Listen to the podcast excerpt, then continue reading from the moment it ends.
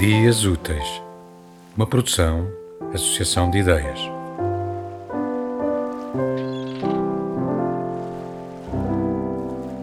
Vasco está neste preciso momento a tentar debelar o trauma. Evita pensar no acidente, até porque não há memória para além do momento em que já está deitado na ambulância. Havia o receio de voltar a segurar num volante, mas assim que pôde, agarrou no carro da mãe. Fê-lo para não perder a mão à condução, mas notou que agora guia com o maior estado de alerta. Também está à procura de um carro novo, mas passou a prestar atenção a detalhes que poderão fazer a diferença no momento limite como o que viveu. Quer um carro mais alto, maior, com mais chapa, que garanta a proteção de quem lá vai dentro. Como tal, esta coragem não implica necessariamente que o medo não esteja à espreita. Diz ele: Esta semana tive de ir ao Estoril. Fiquei lá até tarde. Por isso tive de conduzir à noite e fiz o mesmo percurso para casa. Isso assustou-me bastante. Pensei muitas vezes no acidente, claro. Mas tem sabido enfrentar os medos com estoicismo desde o princípio.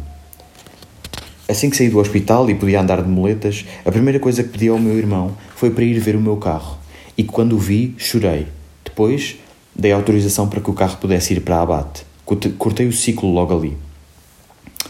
Pergunto-lhe se tem sonhos ou pesadelos, porque há quem os tenha após uma experiência em que a vida esteve segura por um cabelo.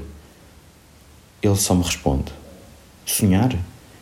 Eu sonho com a possibilidade de estar vivo, Nelson.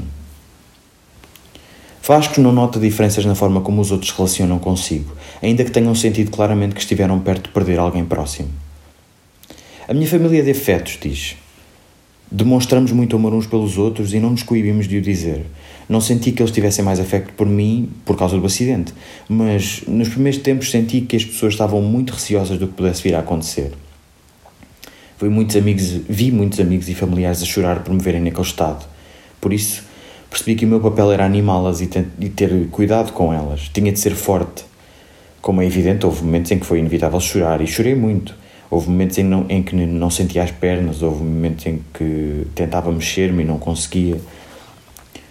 O pânico e a agonia eram minimizados pela morfina, mas a consciência fugia-lhe com frequência. A minha esposa diz que eu falava, adormecia e dez minutos depois retomava a conversa como se não tivesse estado a dormir. Recordo-me de falar com as pessoas, mas não me recordo de adormecer. O medo de morrer não lhe é estranho e não se renovou com o acidente. Persiste. Eu adoro viver, acho que ainda tenho tanta coisa por fazer. Sempre fui uma pessoa de viver um dia de cada vez, mas se me perguntas se tenho medo de morrer ou de que morra alguém à minha volta, tenho, claro. Sinto que com o acidente me foi, me foi dada uma, uma oportunidade de viver de novo. Se foi Deus ou outra coisa qualquer, não sei, não vou à igreja, mas tenho uma fé muito grande. Não resisto a perguntar-lhe se sentiu alguma força de um outro mundo no momento em que a consciência lhe fugiu logo após o desastre. Negativo. Desde o instante em que estou a falar com a minha mãe ao telefone até ao momento em que estou na ambulância, não há nada. É um buraco negro. Não vi luz nenhuma, não vi nada. Adormeci e acordei. E não houve nada lá pelo meio. Pelo menos que o meu cérebro tenha registado. O grande impacto acontece quando acorda, após a viagem da ambulância e já na cama do São Francisco Xavier, e tem à cabeceira a mãe e a mulher, a pedir para não parar de lutar. E não parei. Liguei-me muito aos enfermeiros, aos que me tratavam, lavavam, traziam a comida. Quando saí dos cuidados intensivos para os intermédios, toda a gente quis ver-me por causa dessa ligação. Acima de tudo, quis ligar-me muito à vida. No momento daqueles em que não tens ali a família, agarras-te a tudo. Pensei muito no meu filho pequenino. Quando estamos debaixo da sombra da morte, a solidão é um monstro a enfrentar. És tu contra o mundo. Há muitos períodos em que estás sozinho. És tu e as máquinas e ouves aqueles aparelhos todos. Assusta. Às vezes aquilo apita só porque um elétrodo se descolou, mas não sabes e tens medo. Só pensas, já me estou a ir outra vez. Mas é o modo como vias a vida antes daquilo que vai definir a tua adaptação a estas novas circunstâncias.